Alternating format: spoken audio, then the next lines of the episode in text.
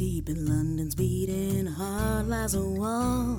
A locked door it be if you know the call. For if the wall steps aside, be not afraid of what you see. Cause the wizard world is opened up, as has the griffin. Hello, everyone, and welcome to the Shrieking Shack. This is a Harry Potter reread podcast for Lapsed fans. I am your host, Zizi. And I'm Liz. And Liz, I I just very narrowly averted disaster there. I just had a big old gulp of water, Mm. and I feel the hiccup coming on, Uh oh. and I was like, do I do I start the intro? Do I power through? What's going on? And I I feel like I'm kind of still on the edge here, but I'm I'm, I'm keeping it down. How are you? How are you feeling? I'm well. I, I think I could kind of tell because you, you put a lot of a lot of spice in that intro, but it, it, now in retrospect, I know it was just that little bit of adrenaline. Mm-hmm. It was a little bit of like I got to get through this. I don't want to hiccup during the intro. Right. You know, I can I can edit out and hiccup somewhere else, not during during a word or anything. yeah, you know? yeah. We are hot off of the uh, recording a common room about a very blessed piece of media. Right. You've been playing The Witcher Three. Yeah. Uh, I've been playing The Witcher Three. Maybe we should just pivot this whole podcast, huh? What if, huh? What if you're just like, you know what? No thanks. No thanks. I don't want to know about uh, what Draco's up to anymore. Right, read, reading kind of the, the signs a little bit here, um, and and wondering, uh, probably what WB is wondering: Does anyone really care about Harry Potter anymore? Oh yeah, just just going like, uh, mm, ah, wow, this is what this is what a good thing can be like. right. But we we are soldiers, we are scholars, we must carry on. Especially because there was a little bit of news this week. Oh. This week, it was announced that HBO Max, the new streaming service. Now, God, should we get into a little bit of streaming service There's discourse? I another. wanna go I off thought a little HBO bit. already had a streaming service. It was called HBO Go. Yeah, now they have HBO Max, which I guess is like a like a soft reboot or something. Oh, okay. But let's go off a little bit on streaming services. Right. I'm, I'm not going to buy them. I'm not going to do it. Don't like them. Right. Like I would like to own some physical media. I would like to perhaps buy a digital copy. I don't want to. I don't want to fuck around with any more of ththese these streaming services anymore. yeah. The thing is, is like I might have watched those things. Now I just won't. exactly. Now I'll just do something else. I'll just I'll play I'll play The Witcher Three, a, fi- a five year old video game instead. Right. The Harry Potter uh, film series has sort of like entered the streaming service discourse this week. Mm. Aren't they all available on Netflix, but not in the United States? Th- yes, that is part of this. Like like the they they can put it where they want uh, elsewhere, but the interesting piece of news here. This is due to a deal that I don't think we were aware of until this point. Uh, this is from Cinema Blend. Mm-hmm. Uh, turns out HBO Max will not include the eight Harry Potter movies and two Fantastic Beasts spin-offs when the streaming service is launched in spring 2020, according to Warner Media's executive vice president of content acquisitions, Michael Quigley. A licensing deal made in 2016 prevents the studio behind bringing J.K. Rowling's Wizarding World to life on the big screen to its upcoming platform. It has been explained that all Harry Potter movies are tied to NBC Universal. Back in 2016, Warner Bros. signed a deal with the network giving them exclusive broadcast and cable access to the fantasy series until 2025. Mm. Can you imagine primetime NBC Harry Potter TV show? Just 30 Rock at Hogwarts? Exactly. so yeah, according to like this is the deadline article about this, which is like goes into a little bit more granular detail. Uh, NBC Universal wrapped up an exclusive deal for all of the Wizarding World movies, including Fantastic Beasts spin-offs. That contract began in July 2018 and goes through 2025, giving all Comcast TV networks all on-air and digital rights. Uh, Universal theme parks are also the home for Harry Potter experiences. And uh, there's a quote from an HBO HBO guy here saying like, "Oh, these discussions will continue. You can't have our experience without Harry Potter." And NBC is rolling out their new streaming service Peacock. So like Harry Potter is now going to be a bargaining chip in the streaming wars, which is very funny, and I think it is a bargaining chip that matters. I guess like a lot of people want to sit down and watch these movies, right? I guess. But That's what I keep hearing. I I just want to know what's going on with the like if Warner so, like obviously Warner Bros owns the rights to make all the Harry Potter stuff, right? Sure. But they can't air it on WB owned networks. which just I, I I'm so curious what this means for like maybe maybe this is why they haven't got any plans or why they keep saying that there's no plans for a uh, a Harry Potter HBO show. Yeah, Right. Like, well, well, we can't. It would have to be on NBC at seven o'clock. Huh. That's so weird. It It's could it weird. could be 30 Rock um with Hermione as the Minister of Magic. I mm, yeah okay. I'm if we want to do Veep, but with uh but with Hermione, I'm Mhm. I'm not against this. Maybe I am. This- It sounds terrible. it would certainly mean content, you know, for us to watch every week. Uh, and- Absolutely not. you mean you wouldn't sign up for a uh, NBC streaming service to watch The Office and then The Office again, but with Hermione? Ugh. It hurts my head just thinking about. Maybe we won't get any uh, uh, new Harry Potter TV stuff, which I mean would be good, but it also means that that uh, you know we won't have any news to talk about, which will be sad. I'm sure they'll figure out a way to cut a deal, especially because it seems like Harry Potter is becoming less of a bargaining chip and more like a hot potato.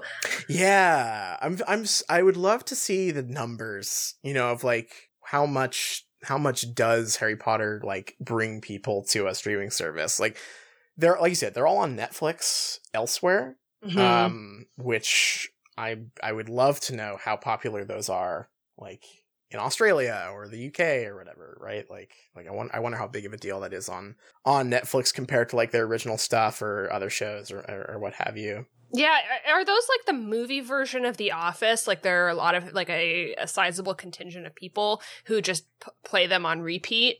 I think it might be because you know there's the yearly marathons, right? Like like both Mhm. Thanksgiving and Christmas, and I think also Halloween. Like Mhm. USA or whatever will do the the Harry Potter marathon. Um, so I think it's got to be. It's definitely got to be that for some people. How many people that is? I'm, I'm gonna say it again. I've said it a hundred times. They need to smash the glass, release Baby Dobby. Release Baby Dobby. A- A few people have pointed out to us ever since like the Mandalorian came out and Uh-huh. uh, and and Baby Yoda became a thing. I Mhm. guess we called Baby Dobby in like October of 2018 or something Yeah, like that, like right. way before. Uh, so I- once again, adding it to putting it on the big board, uh, adding another number to the board, we are, we are putting up big predictions that are paying off all the time. Yeah, it, it just veered veered a little off into into Star Wars, but um, but I'll take it. You know. Yeah. Speaking of Fantastic Beasts, I have one last piece of news here. Sure. Jude Law, Yep. big actor man, Yeah. he gave an interview about Fantastic Beasts this week. He had quite an anecdote to spin and also basically zero information on what the hell is going on with the film franchise. Hmm. Jude Law isn't just a part of the Harry Potter franchise, he's a fan too. In an interview with Vanity Fair, Jude Law spoke about how important the Harry Potter series is in his own life. Uh, I read my children Harry Potter, took them to see the films, and I love Fantastic Beasts and where to find them. I don't remember at what point, but somebody suddenly said, Oh, you know they're going to want a Dumbledore. and I went through You know. You know. You know. They're gonna want Dumbledore in They're this, gonna want in this Dumbledore. film. That's right. I went through an audition process and it was a process I hadn't done in a while and it was fun to do because you felt like you wanted to make sure that you were married to this part. You didn't want to get it and buckle because there's great responsibility that comes with playing Albus Dumbledore. I think one of the most beautiful moments in preparation was working with J.K. Rowling. I spent an afternoon when she gave me the entire history of this great character. I remember she went in and she was having tea. She had these incredible heels on. She said, Okay, if you don't mind, I'm going to stand up. And she stood up for nearly three hours and just walked up and down, talked, talked, talked, and it just came out. It's living in her. And I'm sitting there scribbling down notes and getting all of this incredible insight into this character, which I had a little bit opportunity to use in the current one. And next year, I go ahead and we do another one in Fantastic Beasts 3. There's more to come with that. what? what on earth? What is this anecdote? First of all, this sounds like a Joe Biden quote. Like, Yeah. Yeah. complete nonsense. Right. Why is the first thing he says like, so I went in and J.K. Rowling was wearing these amazing heels? What the fuck? What's going on, man? what the fuck? But also, he he does say, uh, next year I go ahead and we do another chapter in Fantastic Beasts 3. there's more to come with that. So Oh. kind of still being real vague about the future of the series and only committing to one more film. How long could she have talked about the history of Dumbledore and uh, what percentage of that is important? I must know. I mean, no real disrespect to Jude Law, because I do think he's pretty, you know, he's a good actor. He's pretty good in these movies. what else is he in? Uh, Anything good? he is he is a very respected actor who's been in a lot of stuff. My first thought was, oh, he's in Sky Captain in the World of Tomorrow. so that won't do. What is Jude Law, Law. most famous for? He, oh, he's he's Watson in those Sherlock Holmes movies. Also, probably not the best example. I'm not picking the most uh respectable answers here. Uh, well, he's in King Arthur: Legend of the Sword 2017. Oh, that's right. Yeah, he's the bad guy. Fuck yes, that's the best movie ever made. So there we go. Jude Law, excellent, excellent in that. Oh, he's in Gattaca. He's in Alfie. Um, okay. Uh, he's in Cold Mountain. Remember that? He's in. you know, if you could say one thing about Jude Law, and it's that he's been in a lot of movies. He's been in a lot of great movies. He's been in, The Grand Budapest Hotel. and he's also been in. The Talented Mr. Ripley. He was in the 2004 film I Heart Huckabees.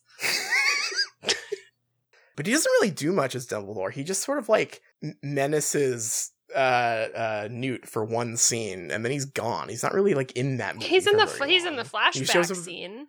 Not w- and he's wearing just Oh, like a regular true. suit. and he does he does tell those ministry guys hey don't cra- crack down on those neo-nazis if you do that they'll just They'll just be Nazis Be more. Nazis harder. Yeah. but yeah i this anecdote aside from just being crazy again just sort of really walking around what the hell's going on with the third movie and he says next year mm. what's going on when when are they making this movie what's it going to be about what's didn't it J.K. Rowling just make a Dumbledore movie?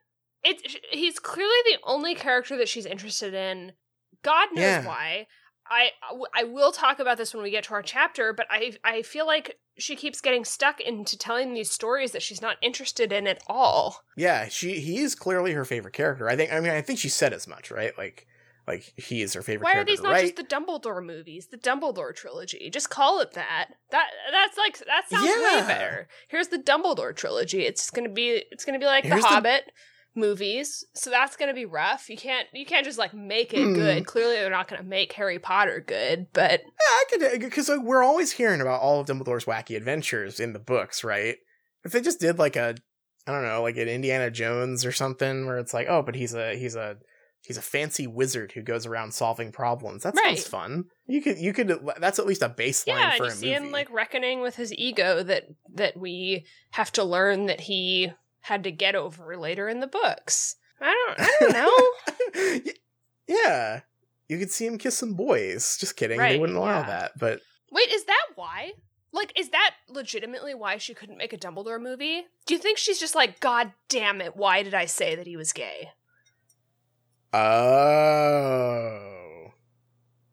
Hmm, I'm serious. Is- is because clearly all she wants to do is tell a Dumbledore story.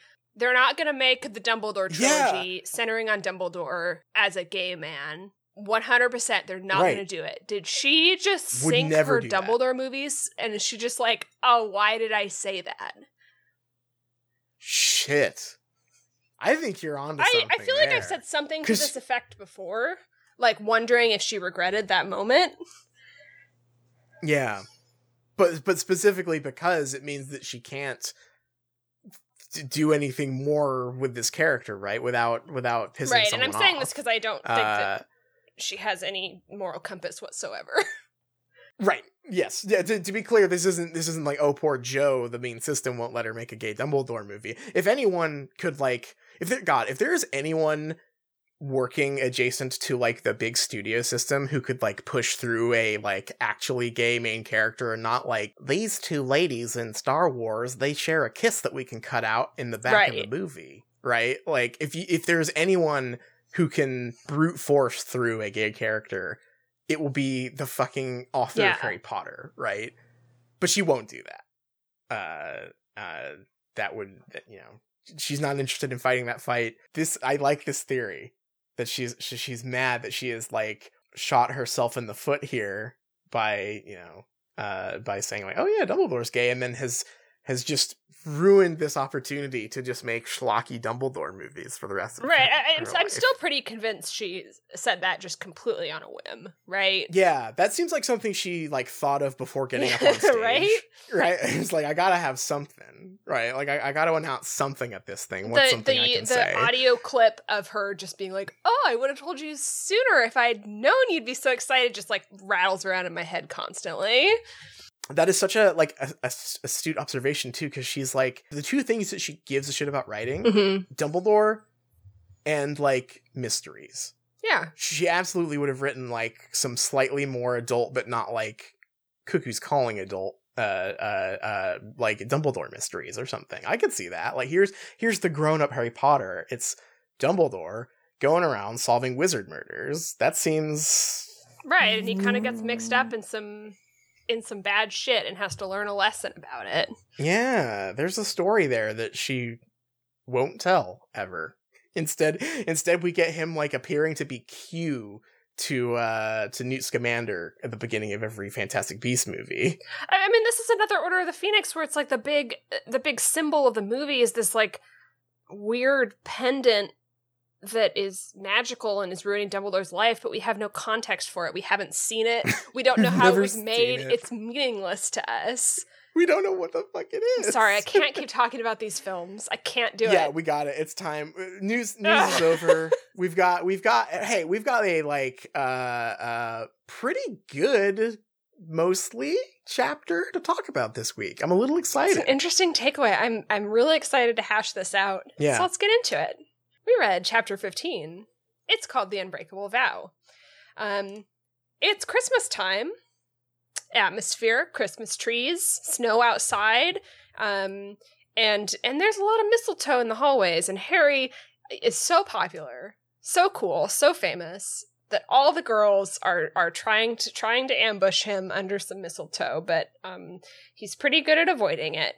Um, Ron and Hermione are basically openly hostile at this point, right?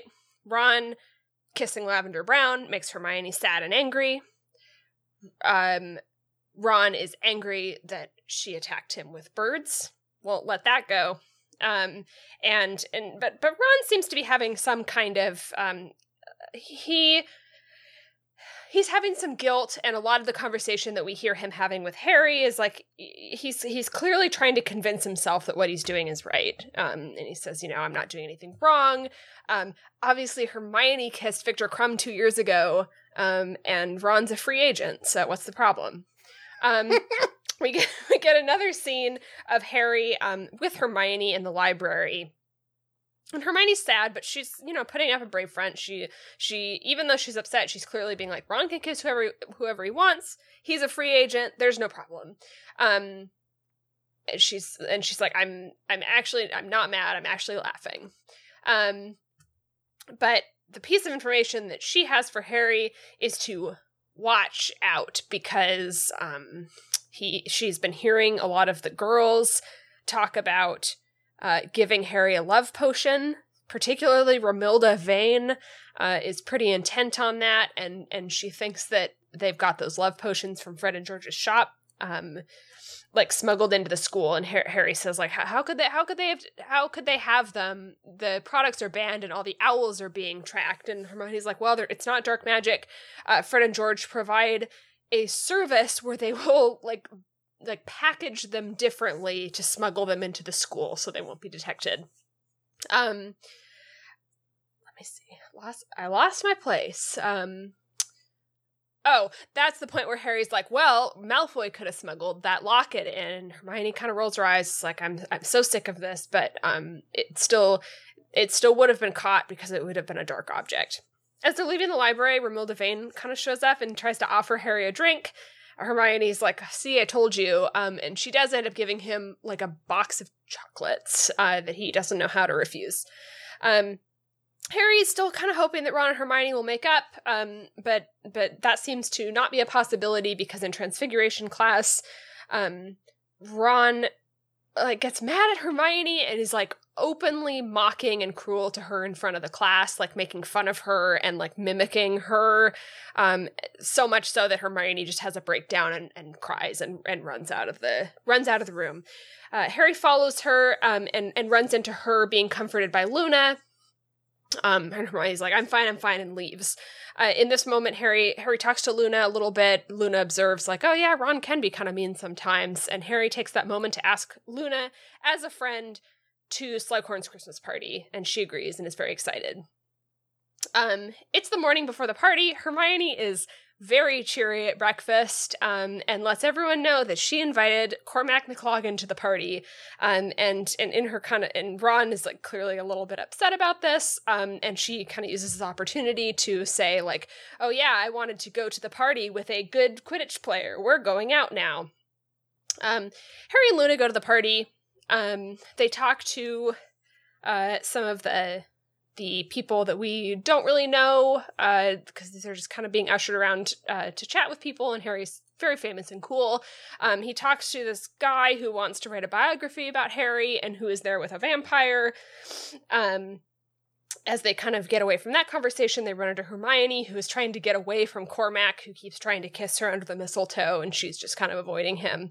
Um, harry um, talks to Hermione briefly because I mean it's very plain. Her, Hermione is is saying basically that she went to the party with Cormac to make Ron jealous. Um, and Harry warns Hermione like you you're not going to tell tell Ron that you rigged the Quidditch tryouts. And she says like no, I would never stoop that low.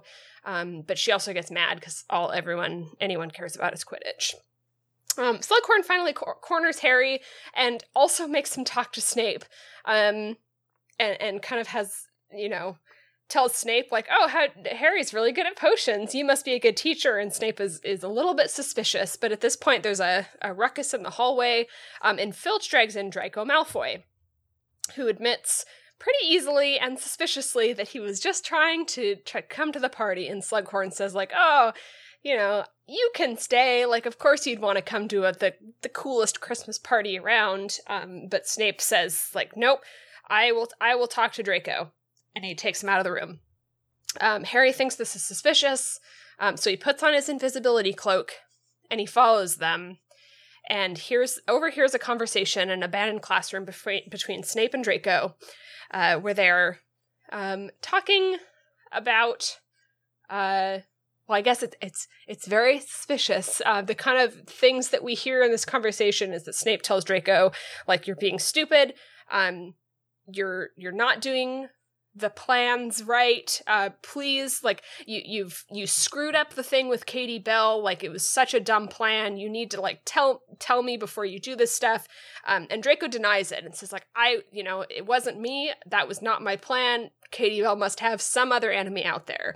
Um, Snape reminds Draco that he made an unbreakable vow to his mom, um, but Draco is unmoved by this um, and accuses Snape of trying to steal his glory.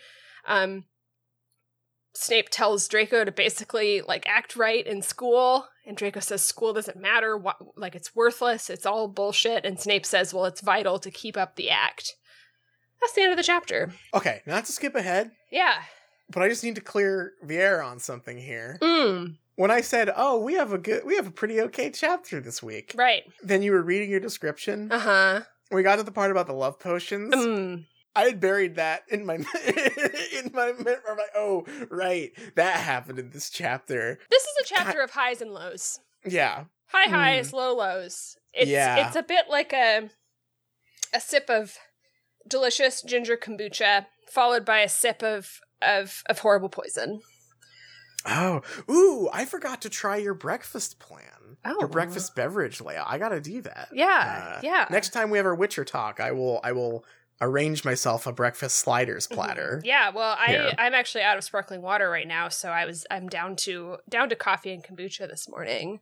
Oh, that's hmm, that's quite a mix. Hmm, mm-hmm. uh, but but hey, but hey, if it works, it works. Mm-hmm.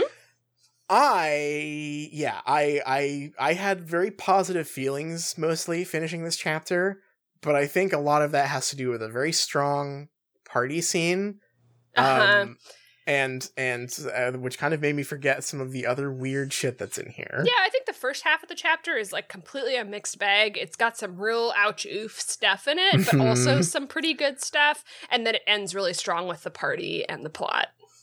the uh the opening is uh we, we haven't really gotten like a good mood setter for a few chapters here. Mm-hmm. Um, we've been so bogged down in like the Ron and Hermione sniping and all that stuff.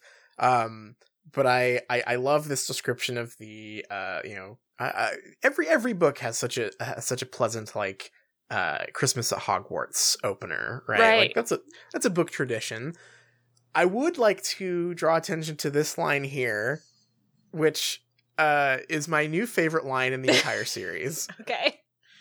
Uh, large groups of girls tended to converge underneath the mistletoe bunches every time Harry went past, which caused blockages in the corridors. I know what this is trying to say is ah, Harry is so cool. He is the Quidditch captain and he won the cool game for Gryffindor, and all the girls love him. He doesn't want to kiss any of those girls. He wants to kiss Ginny, Right. right? uh huh. However, the way that this is phrased really makes it feel like Harry is just like observing a bunch of lesbians and going like, "Damn, I bet they want to kiss me." I choose to believe that that is true. He's just walking around seeing all these girls hanging out under the mistletoe. He's like, "Oh, they must be waiting for me. I better, I better go find another, another path." um, but this Ron and Hermione conflict is just like not fun. It's not.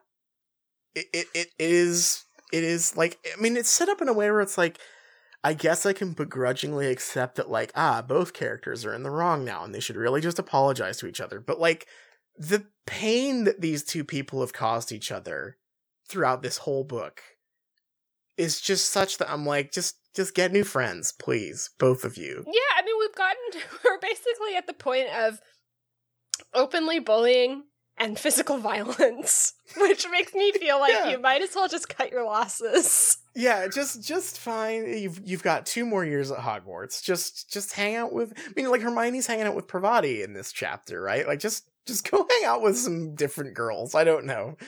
No need to hang out with Ron anymore.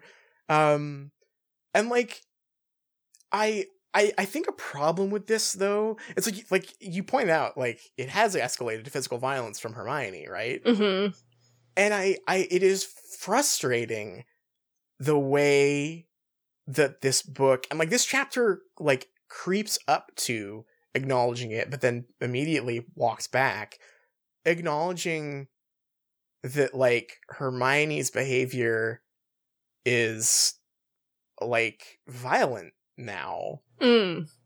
and i i have a real hard time reconciling that because it, it's like ron is abjectly horrible Yes. and i know that he is the and i know that he is the one that the book wants me to hate more Mm-hmm. and should and like i should right like he is i mean like his his display in the last chapter was like beyond the pale right like he he he is uh just a just a a horrible sexist bully Yes. uh the the problem with that scene that the last chapter ended on didn't really hit me until this chapter uh you know the the the, the way that hermione uses the canaries to attack ron is like oh, like i'm supposed we're supposed to think that that's like oh that's just really funny like it's a it's a wacky magic bu- like punishment for a bad boyfriend thing right mm-hmm. but that doesn't work, especially because, like, okay, I'm going full punishment for the crimes of Ginny Weasley and those like now. Hermione has tricked a teacher into going out to the woods to be dragged off by centaurs. Right. Hermione has kidnapped a reporter Mm. and kept them in a jar for six months. Mm-hmm. This is the Chrono Trigger trial scene right now. Yeah. Hermione Stolen has- lunch off of a picnic table. Hermione has permanently scarred a fellow classmate Right. for betraying her secret club. yeah. And and she has uh, attacked someone with birds Yes. and this is a very weird situation where like the scale of the book and like my knowledge of like how stories work right Mm-hmm. is telling me that like ron's the bad guy here Uh huh. but Hermione is terrifying here. Yeah, And but, it's- consi- but consider she did all that, but she absolutely would never, ever tell Ron that she rigged tr- Quidditch tryouts. Draws the fucking line. Absolutely not. She would not do that. She will do all of those other things. Yes. But she will not not tell Ron that she rigged Quidditch tryouts. That is that was probably my my top my top just like that is a that's an absurd line. Why not? yeah, She is clearly in the mindset of like I'm going to hurt this person as much as possible. That should have been the first thing she did. yeah, yeah. That, that that's why. Yeah, why has she not dropped that bomb on Ron?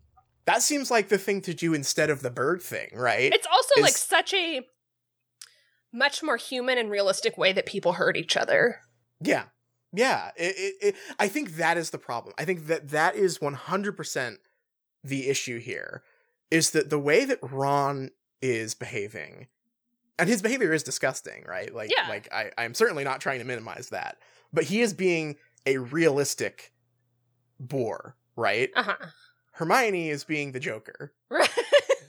yeah. and and like this this is the book is presenting me a false choice that never happens in real life right like those are the, like like in in any in nearly any other story any other situation any real world situation if you described ron's behavior to me i would be horrified Uh-huh. but because he is the lesser of two evils in a situation where the other person uh, uh, trapped a, a human being in a jar for six months or whatever is it, it's real hard to reconcile those things and it makes it makes this conflict seem bizarre and it makes me lose the sympathy that I really feel like I should have for Hermione here which like that's a bad feeling. Like I feel bad feeling this way right? Because I know that I'm supposed to recognize that Ron is the you know the being the pig here but it it's there's there's such a level of absurdism to like the the especially sets up the scenes like you know here's Harry's scene with Ron. Here's Harry's scene with Hermione. That it's like Ron says something that's like well uh, it's okay because Hermione kissed Krum two years ago and, and in my head I'm like that's a shitty thing to say Ron. You don't own her. And Right. then it's like next next time it's like oh but she attacked me with birds like a sorceress. Like what, that like, he still has physical scarring from i'm scarred from this violent bird attack. Exactly. And it's almost it's like this like the, the one thing i could squeeze out of this conflict is like an interesting portrayal of hermione as someone who can dish it out but can't take it. Right? Sure. Like someone who is incredibly vindictive incredibly violent uh and like cruel that's exactly like- what i want out of this character. Yeah no uh, right, exactly. It's like that the one thing i can squeeze out of it here is like okay hermione hermione can't can't take it when someone retaliates to her horrible horrific violent bullying which that's not the care that's not her that's not the character i care about. Like why is that why is that what i'm forced to take away here? Right? Like it's so bizarre. Who are ron and hermione now? It's so cruel again. Yeah. Like it's just the- as it- abjectly It really is just like they're they're in high school and it's like they're they are not even dating and it's like we must put a stop to this intimate partner violence between these two 16 year olds. I just it's so unpleasant uh and and like and, and it, it feels bad right because it, it it's I, I have such a hard time with this because like like the we've we've read ridiculous stuff in th- these books before right sure and like the the things that we're citing about Hermione for the most part are ridiculous. But like as soon as it is uh by the story brought to the level of like this is an equivalent response to Ron uh uh being mean, right? And like saying, "Oh, you're a slut. You kiss Krum." right. it like it's it's hard to talk talk about this without like like really getting into what the implications of the last book were. Were Hermione like got a teacher raped for revenge because she didn't like her, right? right. Unthinkable shit. Uh, very like just harrowing stuff to think about and like like i i went back and read that chapter from the end of order of the phoenix reading this um where like hermione seems to show no real remorse for doing this and then ron makes like the uh uh like the horse clopping sound Right. to like trigger Umbridge in the hospital. And it really just has this thing like, oh, maybe this is what I'm supposed to take away. Maybe these people are just cruel enough for each other. Is that what I'm supposed to think here? I'm gonna guess not. that's just like I do not think that that's what it's going for because I'm pretty sure this is going for for teen drama, right? Yeah. But like turn turn the dial down, please. Just a little bit, please, a few degrees. I'm all I'm all for messy teen drama. I love that stuff. That's Mhm. great. And there are glimmers of that in this chapter that's like, oh, this is normal. those those are the parts that are so good they made me start this episode off going like this is a pretty good chapter before remembering oh wait before we get to those we have to deal with Hermione and Ron and uh and then also the bizarrely uh uh, uh detailed account of how uh roofies are smuggled into Hogwarts. So let's talk about that, shall we? Yes, please. Let's talk about this insane new lore about Fred and George. Why can't J.K. Rowling decide what the stakes of a love potion are? Because you brought something up to me when we were talking about this, and it's the Mhm. Fantastic Beasts movie, which I would like to talk about because I, I just want to talk about like the w- the places where love potions appear in Harry Potter. Yeah. Obviously, here, right, where it's like the stakes are like, ah, shucks, Harry, don't take a love potion. That would suck, right? But it's Mhm. not. It is not treated with any sort of weight, right? Mhm. It's just like, mm, yeah, that would be a real bummer. And then afterward, J.K. Rowling saying, and, and to be fair, this doesn't appear anywhere in the text, that the reason Voldemort is so evil is because he was not born of love because his mom drugged uh, his dad It's a riddle senior with a yeah, love yeah. potion. It is it is treated. I, I guess like Dumbledore talks about how he speculates that it was a love potion, but he doesn't really make any value judgment about it. Right? Mhm. He he, ba- he Mhm. basically is like, well, yeah, uh, she was a coward. And then in Fantastic Beasts, it is treated with like extreme gravity, right? When we find Yeah. well, wait, when we find out that I'm sorry, there are so many characters in Fantastic Beasts. Queenie used one on Jake. Well, no, because that's just the that's just jokes. Oh, Actually, you're, of course, you're right. Yes, sorry, that's I'm skipping ahead here. Uh, yeah. So that's just jokes, but also sometimes it's um very serious marital rape. Yeah. So it's whatever. it's just whatever, I guess. What's up with that? And not only that, like like um, you know that that that's all of the places it appears in the series. But why is it appearing as both in this book? Like we just we're we are two chapters removed from uh uh Voldemort lore, right? And here we are, and it's a joke again. And it's like, haha, Harry, wouldn't it be embarrassing if you got kissed by a girl you don't want to kiss? Right. which is I I can't grok these two. I I I- I don't understand what we're supposed to take away from this And because it really just feels like jokes. And the the part that that really really just was like I I was making a big old question mark face at this segment where not only is Hermione like, well, I can't do anything about it. It's not it's not illegal to ha- to like talk about having a love potion as a pre when I'm a prefect but this like heist movie plot that she uh uh details about how Fred and George allow teenagers to buy rape drugs essentially and smuggle them into a school is unconscionable. Fred and George like should be shot in the street. Like like what what is wrong with them? What is wrong with these people? It's so sinister, and if I if I didn't know better, I would think that their story was going somewhere. Yes. Yeah. Uh you you brought up you know when we were talking about this you you, pitched a like alternate take for Fred and George here which was fun like honestly fantastic like uh, made me wish that that is where this creepy story was going right Right. I mean, we have we have the setup that they're military contractors, right? yeah And I mean, if the story wanted them to have a story, I and and taking this into consideration, like they clearly have no scruples. They're clearly out to make money no matter the cost. yeah And to have them like incidentally or on purpose help Voldemort, right? right Or be evil in some way. Make that Yeah. compromise.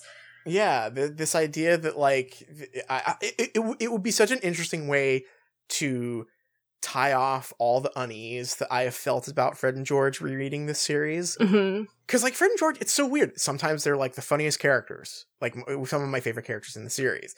Other times they are like the cruelest most evil amoral bullies in the series. Right.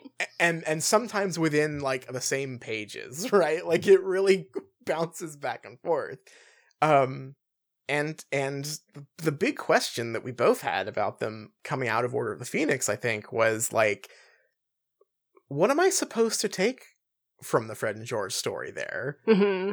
because so much of order of the phoenix is about like oh like the, the solution is everyone's got to come together. We can't we can't be you know dividing ourselves. We can't be uh you know the, the right thing to do is not to be the the secret vigilante club unless you're the order of the phoenix Right. that's a good one Mm-hmm. but the order, dumbledore's army that's a bad one but when fred and george do it that's a good one when they do a cool fireworks prank and and put swamps everywhere right.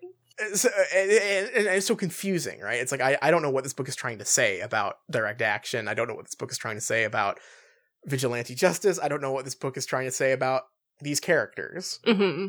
To to have Fred and George, or Fred or George, right? Like like I mean they're twins, right? You could have this be a a, a sibling drama, right? Where maybe one realizes what's going on and one doesn't, and, and one grows a conscience and one doesn't. There's so many ways to do this, but but like we got the setup earlier in this book of like, oh yeah, the government's contracting us to make really good armor because we're just so good at it. Mm-hmm. But we know that the Death Eaters are like super fucking rich families, right? Yeah. They could easily either like just you know depending on how how just how immoral you you you think that like it would be appropriate to make these characters you could just have them outbid the the ministry right or they could do it surreptitiously so you know have one of them drop like oh yeah we were working for the ministry but then we got a, a, a different contract uh, a private one that's just way better right so we're Right. moved to that not realizing that it's the death eaters you know Right. Or like maybe one realizing and one suspecting. Like it's it's just there's so many ways you could do that. Or even with how convoluted the politics of the series are, like we know that Lucius Malfoy is palling around with the Minister of Magic, right? Right. Yeah. Yeah, he could be he could just be like outfitting if what if Lucius Malfoy was Harry Potter's Master Sifo-Dyas? Hmm. What if what if he put the order in for the clones this whole time? I would be I would be into that. That'd be awesome. There was the thing you you you mentioned too, where it was like, you know, what if Harry knocked out a Death Eater or whatever and then found him wearing Fred and George's shit? Like th- there's right. so I mean, that's many also a awesome culmination paths. of that like storyline that was not committed to, which was Harry worrying that maybe it wasn't the right thing for him to give Fred and George money. Right? Like he was like, I don't know Mhm. about this because they were in trouble with Molly Weasley. And she was like, he was like, oh, I kind of created this family strife, right? Yeah. But the conclusion of that was like, oh no, it was all cool. Yeah, no, uh, yeah, he, yeah, he, him, him realizing that like he funded this in some part would be interesting. There's so many interesting story opportunities here that we could get. Instead, we get a long paragraph of Hermione expositing to Harry that, oh yeah, Fred and George uh uh put love potions in different looking bottles so they can be smuggled into the school. And no one says, "Hey, what the fuck?" at that. No, no one is like, oh my god, that's monstrous. Right. That's that's chaos. That's it's just wo- in this in the, the framing is just like oh that's inconvenient to harry right. It's like, oh, I've got, I, yeah, his Jesus, the the uh the strongest consequence we have seen directly on a character because of a love potion in this series so far is, damn, I've got to take a different hallway, yeah which you can, hmm, you can follow that thread, I think, a little bit, and ugh. Ugh. This is like turning over a rock with a bunch of nasty bugs under it. It's so gross. i i mentioned the chocolates that i get because i think something happens with those i don't i i think that someone takes a love potion i think it's ron maybe Yes, the yes, uh, uh, uh, I think in a future chapter, Ron, uh, Ron eats one of the chocolates that Harry just kept. I guess. Like, right Just- and and i guess like obviously we'll get there but i but i just because so we can wrap up talking about love potions is i'm pretty sure the consequences that of that is like ron being like oh that's embarrassing yeah, it's like a joke. Like, haha, he was acting so silly. right Uh, but it's it's tugging my collar here. Not Yeah. not good to talk about. Let's move on from that. Uh, not much more to say about that for now. Yeah. Um, so I guess we just have more Ron Hermione meanness that leads into the Luna scene. Yeah. And he, I think this this is about where my memory started on the like, oh, this was a fun chapter. Cause this is I get Luna sweet. now. yeah. I think she's Yeah. much stronger. Um, she she's characterized in a much stronger way in this book. Um, because obviously she was kind of introduced as the Joker a little bit in different Joker than Hermione, but the Joker all the same. Yeah. uh, in book five. And her characterization here is, I, I think, much more consistent and makes me like her. Um, and I also like Harry interacting with her. I think it's. Um, I, I think that he is very insightful, and I think it is a stronger character trait for her, for Luna to say uncomfortable truths. yes. And the ones that she says in this chapter are much more reasonable than what we got in book five. yeah, in book five, she would just sort of like spout MySpace quotes right. about death and life and Right. and, and whatnot. Um, but here she's just like, oh yeah, Ron can be unkind sometimes. Yeah, Which and is it, very true. makes Harry go like, yeah, he can. And I feel like that's kind of a big moment for Harry as a character as well. Yeah. Um, and like it's it's a really nice combo here. Is you know the uh Harry is bemused by her for sure, but he is very kind. Mhm. Um, and she is like genuinely very funny to read here. Mhm. Uh, she's very pleasant. I like, like you say, like this is a chapter where I was like, oh, I get why people like Luna, or like, oh, I at least like this is the DNA of like where the fandom perception of Luna came from. I think because uh, last in, in book five i think both of us were like is this just because of the movies that people think of her as like this kind of airy fairy um character Right. because she's really not in book five she's she's very different i i think whereas here she definitely has that um that more gentle strangeness to her um that i think everyone you know latches onto she's a lot more fluttershy here than she has been previously right Yeah, and I liked Harry in this scene. There is one line that I'll get to that made me uh, see red so angry. Um, however, I will talk. It's like uh, one good thing, one bad thing. mm-hmm. I'll talk about the good thing. Um, and it is what I thought was a a genuinely touching moment. There have been so few of those. and and this like maybe the bar is just like underground, right? Um but but Harry has like a like a yellow eyebrow from transfiguration class. Um, and he asks Luna to go to the party as friends, and she's so like genuinely excited. She loves parties. They're friends. And she's like so accepting of that too. She's like, Yes, I would love to go with you as friends. yeah One, that's so sweet. I- I think like and her characterization being stronger makes that feel really strong. Um and then she asks him, oh, should I dye my eyebrow too? Um because like is that is that why your eyebrow is like that? Because we're going to the party. And and let me, i'm gonna i'm gonna look at at what harry says because i i think that um this is such a a good moment for him and of course no said harry firmly that was a mistake. I'll get hermione to put it right for me. So i'll meet you in the entrance hall at eight o'clock then. And it's so it's so minor but like uh, like obviously like she doesn't understand. She like has like you know challenges maybe understanding social cues and, and all of this stuff but he's just very firm. He explains it and doesn't mock her and then just gives her the information. And i'm like that's so nice. It's it's really good and it really to me this is such a better uh uh manifestation of like lupin harry than anything in book five right? Yeah. Because like he, harry became uh, a, a fantastic teacher somehow overnight in book five. Well yeah. Because he's so cool. He's been in the trenches. He's seen some shit. Um here though this is just like he's being a like a, a, a like kind but firm guiding hand for another character mm-hmm. which is more than he we have ever actually seen. Like like we just we've had so many moments where c- characters are just like wow harry you're such a great teacher we don't know why. We don't know what it is he does that makes him a good like what is it? Does he does he does he give points for early homework? Does he encourage you like like what what is you know what is his teaching style? Uh and this is the first moment where i've seen like oh here's harry guiding someone right? Even if it's just like one line it's like oh yeah i, I see this now. I, I see him being teacherly here Right. almost. Yeah. So so that so that like I, I feel like I always have to bring up a moment in these books that just like give me like a genuine feeling, and that was one of those. Here's another genuine I, feeling I had, which was blinding rage. How would you like to come to Slughorn's party with me tonight? The words were out of Harry's mouth before he could stop them. He heard himself say them as though it were a stranger speaking. Why?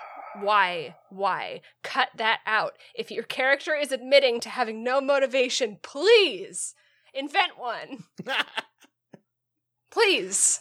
even if it's a selfish one even if, even if god even if this scene was different right and harry was like down in the dumps and was like god damn i want to kiss ginny hey what was the line that ron had in book five? Oh, or book four jesus a long time ago now like oh hermione you're a girl right Yeah. like if if if Harry all of a sudden noticed, wow, Luna's so pretty, she's so she's so nice. If she really was like the the like manic pixie dream girl here, uh huh. like that would that I will take that. To be clear, not my favorite trope by a fucking long shot, right? uh pretty much near the bottom, but I will take that over uh I don't know. like, like like I don't know what the character's thinking. Like okay, cool. No, it was just like it was just like it was like he was being puppeted for some reason Ah, for no reason. Jesus. I mean, it could have. I, I feel like this was is. I mean, the following moment of of her, like him having to correct and be like, "Oh, it's not a date. You're my friend," and her being like, "Oh yeah, like that's that's great."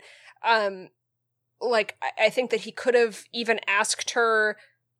Or, or had like a realization like oh luna's my friend it would be good to go to the party with her Yeah. and then realize how it sounded. But no, um, you know, he heard himself saying it as though it were a stranger speaking. She, I, I, I, how many, how many things have puppeted Harry at this point? Book two, this happened a lot, and Yeah. in book three, four, and five, mercifully, I feel like that had, uh, uh, kind of, you know, gone. Like we weren't dealing with that really so much anymore. But now we have Harry sometimes being uh, guided by a by a force he just didn't he didn't understand, and also his horny dragon in his tummy. Right. Yeah. So he's Harry. Harry's got some split personality stuff going on here, maybe that he needs to address, or J.K. Rowling needs to learn how to write any sort of motivation for characters. I mean, I think this really undercuts the idea that he's cruel or or whatever because of the Horcrux. Because clearly, his like not being in control of his actions or or like doing stuff at random doesn't just happen in moments of like rage or or like uh, like foreign evil inside of him right Mhm, mhm. it Yeah, also it's- just is like oops i could like oops i'm writing this story and i couldn't think of a reason why but i wanted these characters to be together Yeah, I, I I will say as as horrible as that part is, uh, just just just to real, just just to take a, a good with the bad here, I do still really just I love how unoffended Luna is that it isn't a date. oh it's so sweet It's so cute. She's so genuinely She's just genuinely thrilled to be going as friends, and like like the the the way the way that she is, um, it's it's it's very funny in a in a chapter where Harry has only been dealing with incredibly vindictive people hmm up until this point. right Uh, Luna saying something like like what Luna says here, where she's like, "Oh no, I'd love to go with you as friends. Nobody's ever asked me to a party before as a friend." Like any other character, I would read that as sarcastic, Mhm. right? uh, but but Luna is just the complete opposite of every other character in this book. And it's like like it's it's just so sweet and, and genuine. in this Uh, moment luna became my favorite character right like i'm just like yeah, oh here's a character i would like to see more of.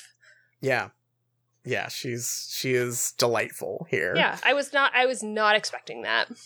Um a- and it was it was just very very fun how drama free that was. Uh that being said i will say i do have to give it up for the actual teen drama that happens after this. It's good. This part's great. I love the party. Uh, oh i'm not even talking about the party. I'm Oh. talking about before the party i'm talking oh my about god oh oh the breakfast before the party. So ignoring that um hermione and ron's conflict is in actuality beyond the pale right? Mhm.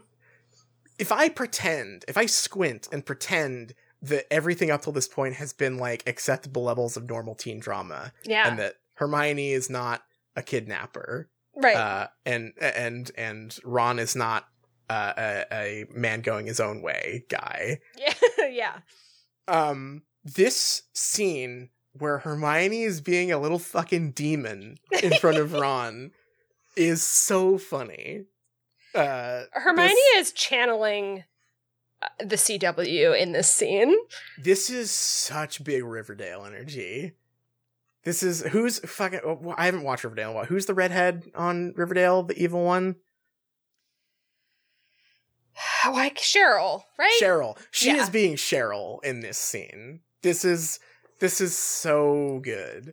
This Uh, would be so excellent, and I can say it's excellent in that I thought the scene was delightful. But if this wasn't a dialing back of the Hermione scale and was instead like a Ratcheting up. ratcheting up as like like oh Hermione's being so weird, but in this case it's like Hermione's the Joker and now she's being Cheryl, which is like uh, it's opposite world, right? Yeah, it, it's it, it, there's there's a vision of Hermione. Th- th- when I brought up the thing about how like oh Hermione, what, what's what I'm taking out uh, uh, about Hermione here is that she could dish it out but can't take it, right? Mhm.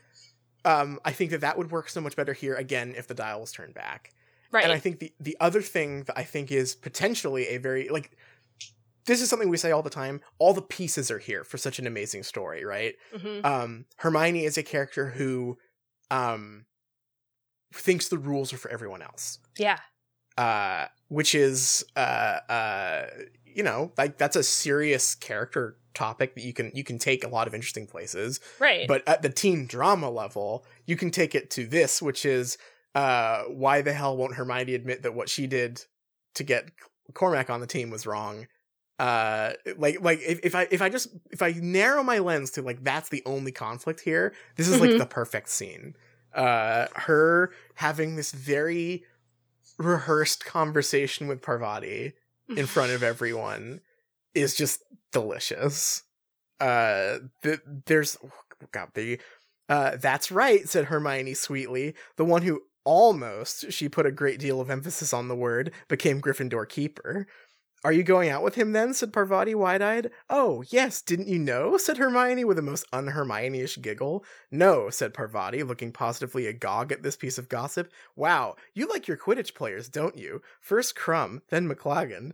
I like really good Quidditch players, Hermione corrected her, still smiling. Well, see you. Gotta go and get ready for the party. Demon from ah. hell. I love it. I love her.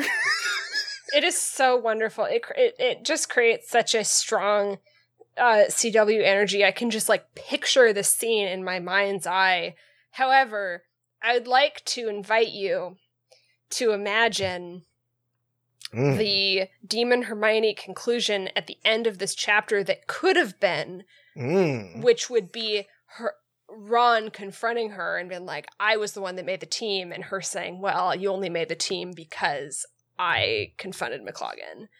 Like, like this is like yeah. I'm so I'm so upset because this is just like teeing it up to just like knock it out of the park. Um, the that is not. I should not attempt sports sports metaphors here, but it, it, it's like it is so perfect. That would be such like such a good moment. So much so that I feel like J.K. Rowling chickened out. Yeah, yeah, I, uh, it, because it's just like it is set up perfectly. It's right there. It it would have been perfect, and I think really the only thing in the way is just that like, unfortunately, for like as good as this scene is, and is and is, um, huge. I think of a course correction this vision of this conflict is it's too little too late and like the damage has been done with these characters and this this rift between them i think mm-hmm and it's yeah. that's such a bummer because I like like we've both been saying I love a good I love a good drama right? Like we're running out like like I had I had a moment the other day like you know working on notes and stuff where I was just like we're running out of like time for good Hogwarts drama because for like half of book seven they're just camping right? So the clock's ticking. I better see some real good Hogwarts school stuff before then. Right. Um, and, I, and, it really just it it bothers me because this is like a a place where it's so obvious but then also the fact that it didn't go for for this obvious setup of Hermione telling Ron um that she rigged the tryouts yeah um ruins this scene because her like jabs don't make sense like why is she and it doesn't make sense to me why Ron is upset about them because she's like being like, oh yeah, I only go for really good Quidditch players. But the obvious answer to that is like, well, he didn't make the team. right. Like, yeah. what are you talking about? yeah. Yeah, that's that's a good point. Yeah, she's like, oh, so her Parvati's response there could have been like, oh, so why aren't you dating Ron? like Right. It's just it feels it feels like such a, a missed opportunity. Like it doesn't yeah. it doesn't make sense, but it sets up that perfect comeback. Mm-hmm. So yeah, I... I don't I don't really get it.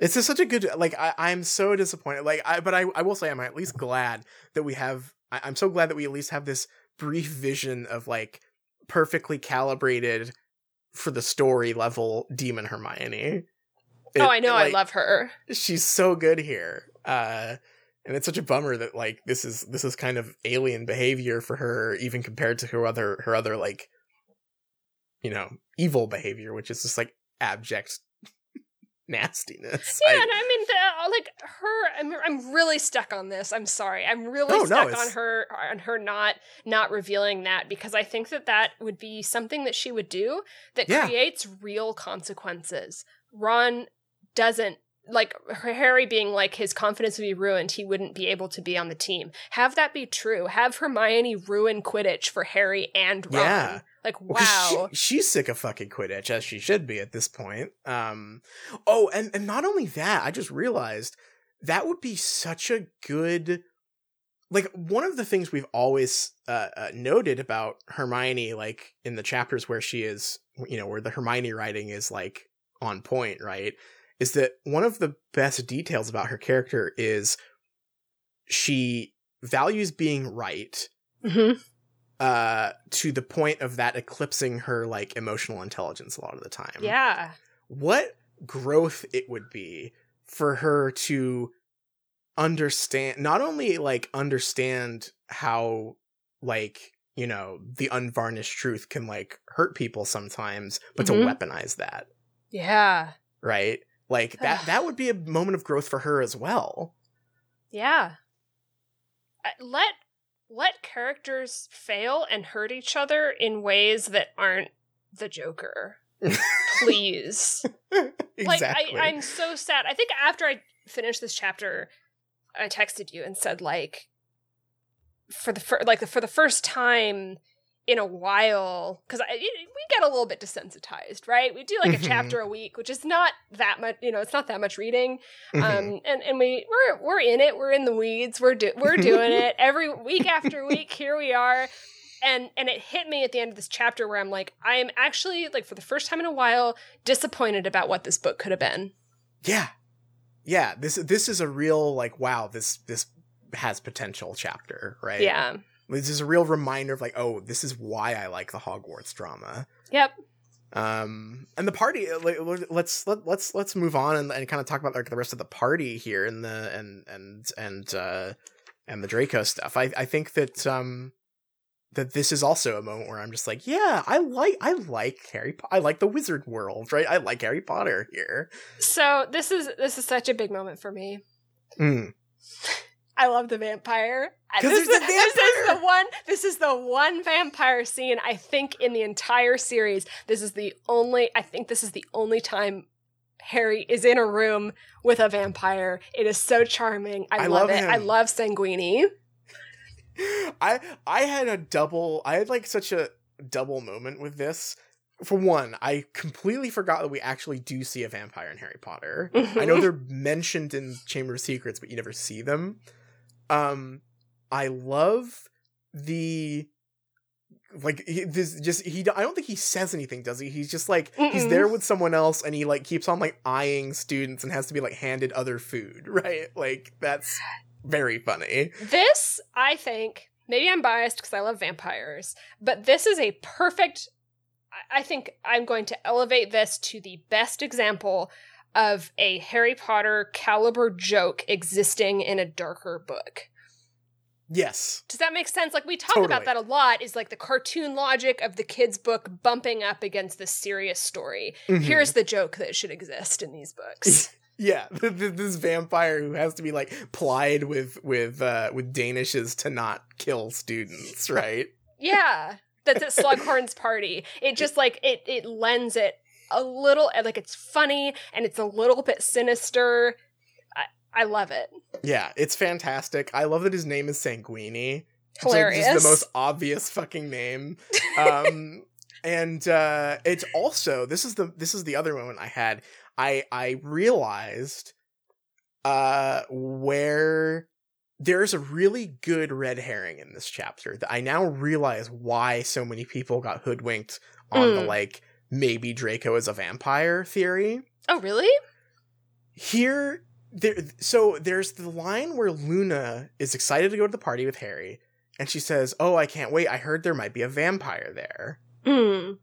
Um and we get the really obvious vampire, right? We get Sanguini, who is the Yeah. joke, he is the joke character. Uh huh. But then there's the part where Malfoy shows up. hmm and he, like harry notices that like oh his skin is so pallid and he's like you know he looks pale and he looks gaunt and he's like he Oh, and he agi- is described in the same way that Sanguini is. Yeah. Who is described as as pale and having dark circles under his eyes. and i was like oh i get it now uh and i thought that that, that like th- that is that is that is both a clever red herring and also could have been spun into like a clever misdirection right like if if if if it had been true that theory because i just remember that was a thing for years where people were like i bet that draco is a vampire Right, that's so cool. I love that. yeah That's I, I that's my favorite.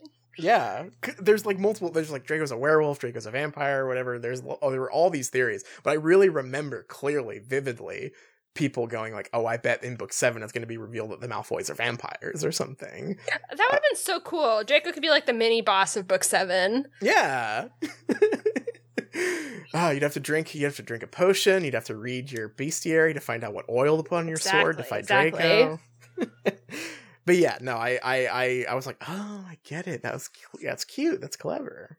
Um, but the party's great. Um, I, Slughorn continues to be such a great, like, banal evil character. I think. Um, that conversation Harry has with the like biographer is very funny. hmm Uh, it- this is a real good throwback to like the Death Day party too, which is another one of my favorite scenes. Um, any time in Harry Potter where you just get to meet like just a a bunch of characters in a row, like like one after the other, They get like one line to tell a joke or to provide some world building context thing. I love that. That's like catnip to me.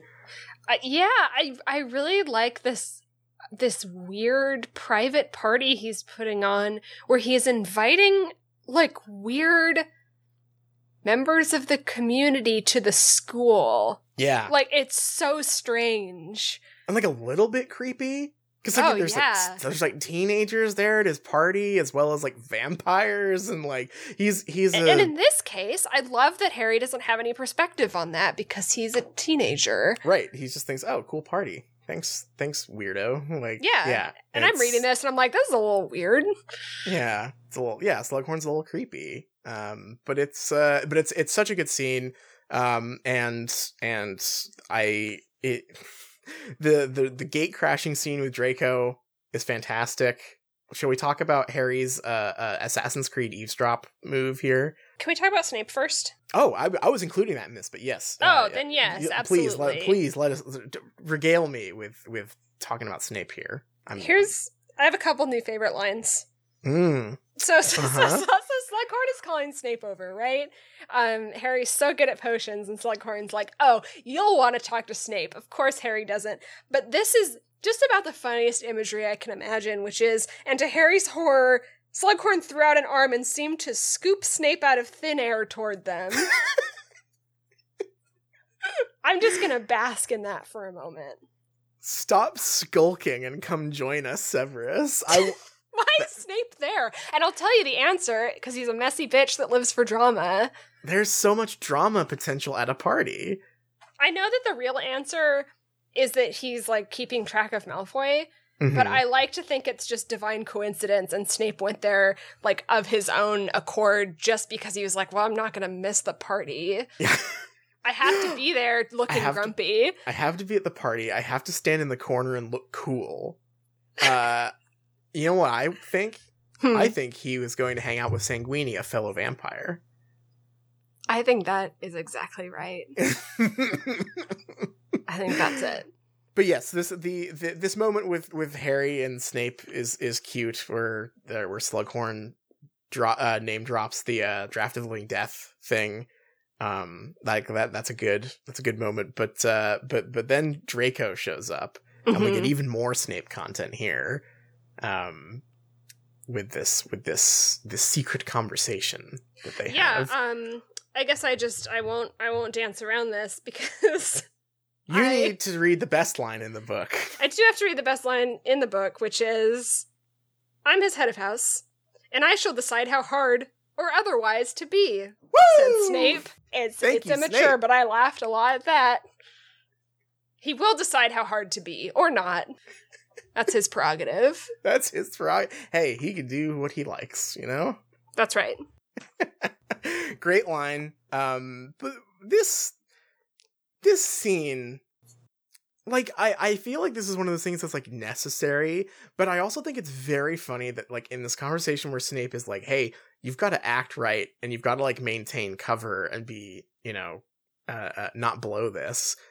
He just sort of lays it all out. There's no Mm. code. They're not they're not like dan- dancing around what they're talking about. They're just saying to each other exactly what uh exactly what they mean, which is a, a little not maybe not the best spy protocol. I would feel. No, I, know. Harry Harry crouched um, in the tall brush and approached um, at a walk, so his footsteps wouldn't. well, they wouldn't hear his footsteps. But it's like, you know, if you screw up and they're like, "Oh, someone's here," he has to back off and try again until you can hear the I whole love- conversation. I love that they're having this private like they're in a castle Mm. made of stone, like literally the most echoey building that could Um, it is literally exist. the most echoey building because you know that you can hear someone yelling in the Great Hall from the astronomy tower. So so this conversation carries. yeah, I think that in the Hufflepuff common room they're probably putting on noise canceling headphones so they don't hear hear Snape and Draco having this conversation. Ah, sounds like Snape and Draco are planning some shit again. Guess, guess it's time for me to turn, put on my white noise machine. yeah, that's uh, it's a little goofy, but but it, it's it, it's one of those moments where it's like it's silly that the characters just sort of dump everything out for Harry to hear, but also. We're, we are now two, uh, 300 pages away from when this concept was first introduced. So it had to come up somewhere, you know? Right. Yeah. And this is this is maybe on a scale of um one being let's think. One being Ron implying that there are uh, free agents in Quidditch earlier this chapter. Right. Br- brilliant dialogue. We now know that free agency is a concept in the wizard world. Yes. To 10 being the Minister of Magic uh, talking about an ongoing criminal investigation in a bar for two hours Uh huh. in book three. Yeah. Where where would you put uh, Snape and Draco outline their entire Voldemort scheme for Harry? I would put it probably just like smack dab in the middle. Is this a five? It's a five. It's absurd that they're having this conversation, but I think that this conversation is vague enough that it does something that a mystery in Harry Potter hasn't done for me in a little while, which is where like it's intriguing, right? Like it it it it creates questions in the reader's mind. You know? Yeah. So Yeah. I gotta I gotta give it some points for that. I have to. I'm gonna give this a seven, I think. Mm. Because I I have to put on a big shit eating grin here and turn to the camera and ask J.K. Rowling something directly. Sure. How come Snape didn't use Muffliato to have this very important conversation God with Draco damn, Malfoy? God damn it. You ruined it. Why you did ruined it. use the spell he invented for having private conversations? Oh my god, that would have been so cool if Harry had been like, my ears are ringing. Oh Yeah, shit. Yeah. Oh my god. It's ruined. You ruined it. It's ruined. It's ruined forever. I have been Oh shit. Like ever since we were talking about this chapter, I I'm was so like upset. I was I, I needed to hold on to this one for the episode. Why? Oh my god, that could have provided a clue for the other plot that's happening. J.K. Rowling, what's going on here? It's ruined. So many amazing so many amazing pieces in this book that are not being put together. Just tripping and falling all the way down the stairs. and everyone can hear it because it's a big stone building. Everyone can hear you. Jim. Ooh, ow, fuck, ah, ooh. Just bouncing down 72 flights of stairs in Hogwarts right now. yeah, I was like, why? How? How did? How is that not where this went? And just like Harry's like, ah, I'm gonna, I'm gonna do what I always do. I'm gonna, I'm gonna receive critical information in my invisibility cloak. And it's, ooh, ouch! I can't hear what's going on. My ears are ringing. God, you could have even heard some critical information because Draco's like his whole thing is that he's being reckless. He's not. He's not. uh, Like he's he's he's losing he's losing sleep. He's not thinking straight. Yeah. He says some shit. He's angry at Snape. Snape says like, "Hey, shut up," and then does the spell. yeah. What if Harry is like, or, or what if, what if you know the the conversation starts and it's immediately muffliatoed, right? Mhm, And Harry recognizes it as that, mhm. puts it together with his big brain.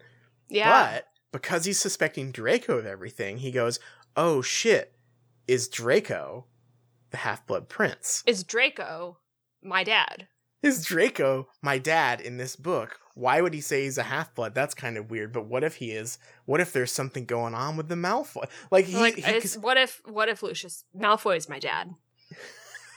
what if Lucius Malfoy owes me several viewings of Point Break on VHS. Why that was I've been I, denied. Why was I not invited to the Malfoy screening of Point Break this this this Christmas? Because I'm getting ready to go to the Weasleys for Christmas. But if Lucius Malfoy's my dad, then I should be seeing Point Break with the Malfoys. Fuck.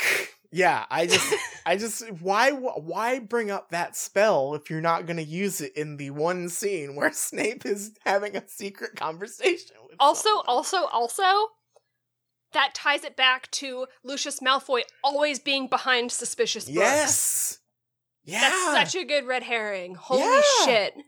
yeah, right.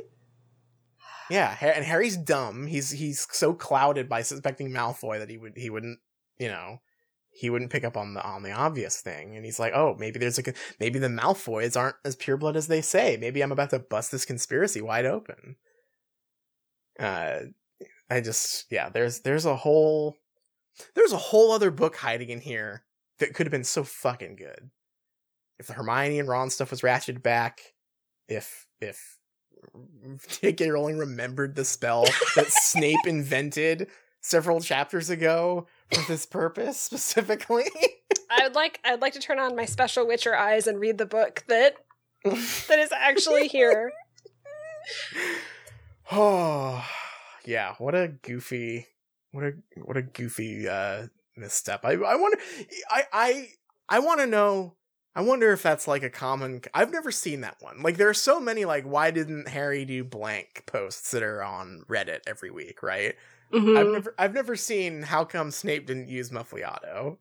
Uh, I feel I feel like I, I came to that one independently. That would be um, such a good clue. Yeah, it's it's it's. I mean, it's like to, Dad on the same level to me as like Hermione should have dropped the like I I got you on the Quidditch team thing this chapter. Ugh.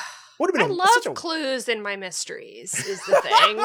more and more people are saying mysteries are- should have clues in them. People are saying that a good clue in a mystery is really fun. Oh, we could have had such a good one-two punch of of Hermione dropping dropping a a big one on Ron, and then uh, we get this clue with Muffliato. Th- This chapter could have been perfect. This could have been wow, chef's kiss. This could have been the best chapter yet, but instead we just kind of have to pretend it is. I'm so upset because before you said that, and, and now this is just like I was I was like I said, bar just subterranean right now because I was like I was like, you know, this is kind of a mystery and and and like because I don't remember this book very well, I was like, oh, this is making me ask questions about the plot for the first time, like the fact that Draco is saying that he didn't curse Katie Bell. Mhm. Who did? Is he lying? Like, it made me ask some questions in my Right. mind, like a mystery does. Right. Cool. That's it. That's all I've got. instead. yeah. Yeah. It's still like it's still a fun scene. I'm still glad that the Unbreakable Vow stuff is coming up again, at least. Um, but I, I that that was just nagging me this entire time was why why forget this spell. Um Mm. I was just so enchanted by this. Like, I the, the other thing I enjoyed about it, I guess, is I enjoyed Snape and Draco talking somewhat as equals, right? Like they were like talking Yeah. to each other as Death Eaters, yeah. which I thought was cool to see. Yeah, yeah. The the the weird way that they keep talking about, oh, the the you know, you're doing this for him, the Dark Lord, blah blah blah. I was like, oh, that's cool. Get kind of get to see Draco a little more mask off, and we get to see Snape pretending to be mask off, but not really. He's, doing obviously- he's doing spy master stuff. he's doing he's doing cool double agent stuff, and that's still fun. But uh, but yeah. Is there anything else in this chapter uh you want to? I feel like there are so many little tidbits that I could talk about. Mm. Um, for instance, the two lines that Harry has where he's like uh, evil and is like Harry was left to ponder in silence the depths to which girls would sink to get revenge. Um, and his other comment when Hermione is like complaining about Cormac trying to like kiss her against her will, and Harry says like serves you right. So yeah, there are a bunch of those I could talk Yeah. about, but I'm just gonna, I'm just just throwing throwing that in the trash. I think I'm done with this chapter. I think I think by by pointing those out, we have said it. You've said enough, Uh, right? yeah, there's nothing else to say. Um, the last thing I'll say is that Snape does say all cops are bastards. Um, he, he he when he points out that Harry tries to be an Auror, he's just like So mocking, disgusted. yeah. Snape hates cops. Yeah. Thank God. we salute him. So let's let's take a break, I think, and come back with uh, with something a lot more blessed than this book. Sounds good.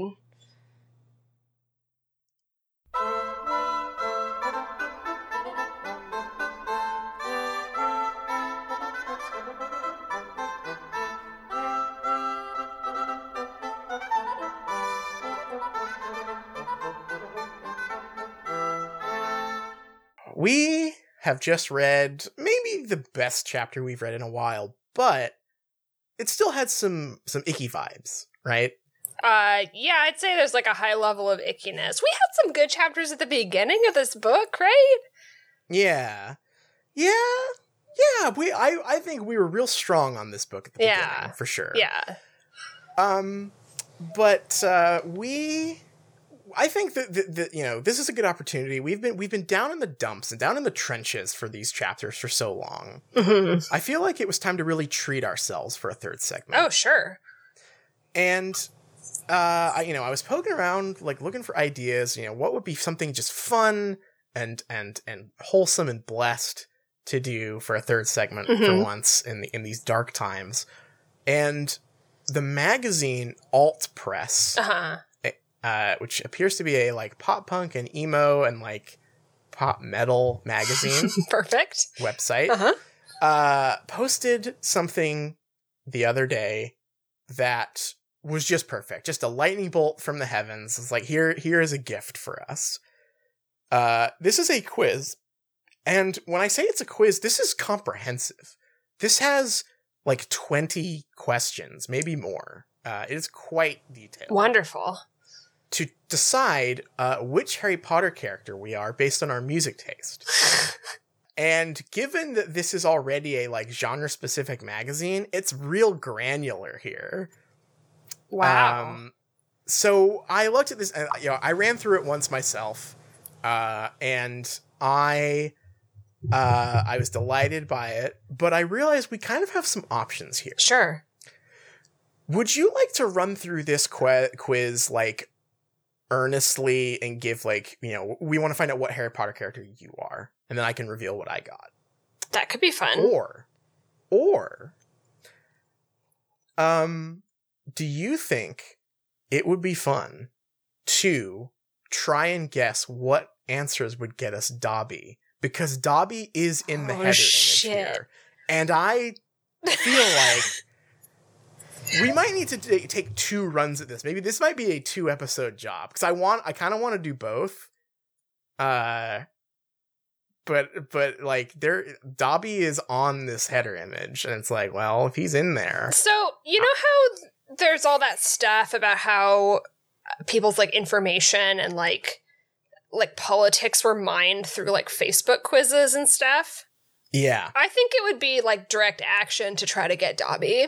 So let's do that. Let's try and get Dobby. Okay. It's like Let's- it's like when I answer um YouTube surveys saying that I've never heard of any of the brands. I pretend I do not see it. I don't know her.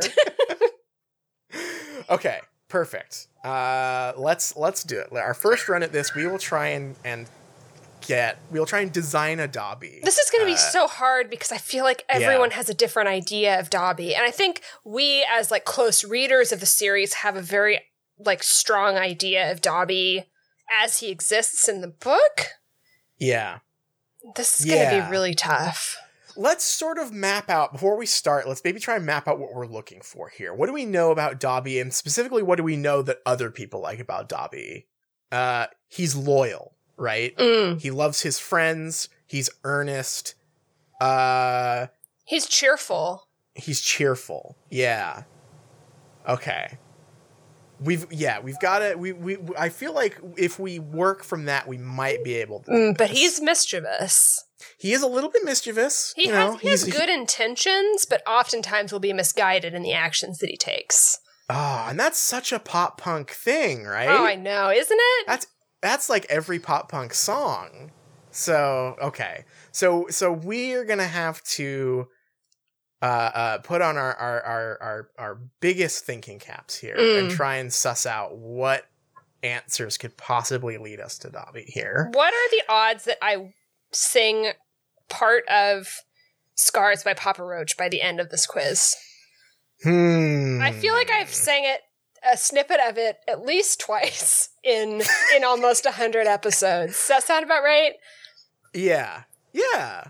I think I think there's a high there's a high probability of both of us singing something in this Okay, quiz. that's fair I'll Say that. Uh, so shall we start? Shall we press let's go Yeah, and, and let's. see where it takes us? Okay. Let's go. First question. Pick a My Chemical Romance song. Excellent. The four options are Helena, Teenagers, Disenchanted, and I Don't Love You. Dobby. Dobby. Okay, well, I, I'm gonna have trouble because none of these fit Dobby. Disenchanted is a very triumphant song, and Dobby is very triumphant. He is triumphant. Yeah, I I immediately gravitated toward teenagers just because Dobby is around a lot of teenagers, but that's not his attitude whatsoever. Yeah, he loves he loves helping them out and making them food and stuff. right. Oh, but that is hmm. You're right that he is. Yeah, he's at Hogwarts. He is always, you know, his life is is surround being surrounded by teenagers. Yeah, but he's not like ha- made haggard by them, right? No, yeah, that's creature. I guess it would be teenagers, right? It's like, oh, these fucking kids are everywhere. Yeah, but at, at the same time, the song is a bit of warning toward toward teenagers as well, and how and how Like, they're like, like taken too. advantage of by the system. yeah, And I don't think that Dob- Dobby doesn't. I, I mean, I think that it's like common to think that maybe he rebels against against uh, like unjust systems, but he doesn't really. Yeah. Yeah, he's he he he is happy to not partake in those systems, but he's not railing against them. Right. I think I think Disenchanted is probably our best our best Disenchanted. So it's a very that's a very triumphant song. Uh yeah, I'm gonna go with Disenchanted. Okay, number two. You have to regrow, and I guess th- th- what is also going to be difficult is we are we're we're going to have to kind of filter this through multiple like layers because these are questions that are aimed at like what are we deciding in these situations that Dobby was never necessarily in, right? Right. Because this one is you have to regrow your bones after a nasty run in with the Whomping Willow. Which song are you sleeping to in the hospital wing? That is bizarre. That is a biz- truly Right. bizarre question. So we're we're stuck in the hospital. Yep. And what are we listening to? Where are we listening to "I Will Follow You Into the Dark" by Death Cab for Cutie? no. Sorry.